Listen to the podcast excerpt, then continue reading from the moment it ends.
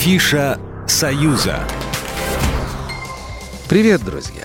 Я Александр Ананьев, и у меня традиционные 180 секунд на то, чтобы рассказать вам о самом ярком в пышном многообразии культурной жизни Минска. Надо сказать, одна из главных тем выпусков новостей по всему миру, конечно же, королева. Ее уход, который не оставил равнодушным, наверное, никого, меня, конечно же, тоже. Но причина, по которой я буду сегодня рассказывать вам о королеве, а точнее о Куин, совсем другая – вот скажите, друзья мои, любите ли вы группу Queen так же, как люблю ее я?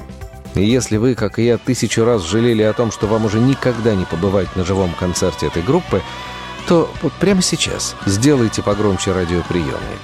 Вот только послушайте, как это прекрасно.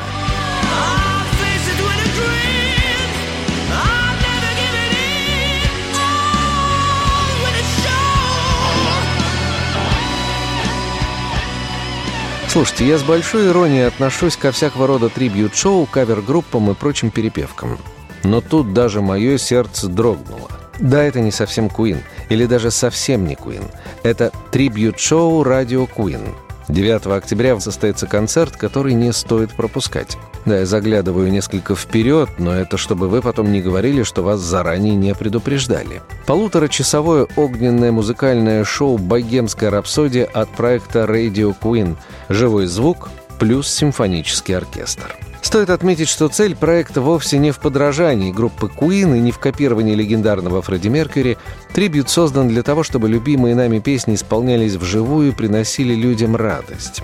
Солист Владислав Чайников, ну, совершенно не похож на Фредди, а у гитариста Владимира Аникина нет такой роскошной шевелюры, как у Брайана Мэя, но это ничуть не мешает ребятам заводить самые большие залы по всему миру. Как признаются сами музыканты, их состав отличается от классического состава группы Queen. Вместо четверки у них на сцене семь музыкантов. Это связано с тем, что они пытаются воссоздать звучание более близкое к студийным записям, нежели к концертному варианту песен. Поэтому используют довольно много клавишных, вторую гитару, а также пять вокалов. Это позволяет воплотить многоголосие, которыми изобилуют записи Queen. Что поражает, это профессионализм. Все музыканты группы, несомненно, музыканты с большой буквы, и за каждым из них любопытно наблюдать. И, между нами говоря, особенное удовольствие доставляет заставляет наблюдать за бэк-вокалистками группы Анны Рогозиной и Юлии Даниловой. В общем, сто раз услышать группу Queen — это, конечно, прекрасно.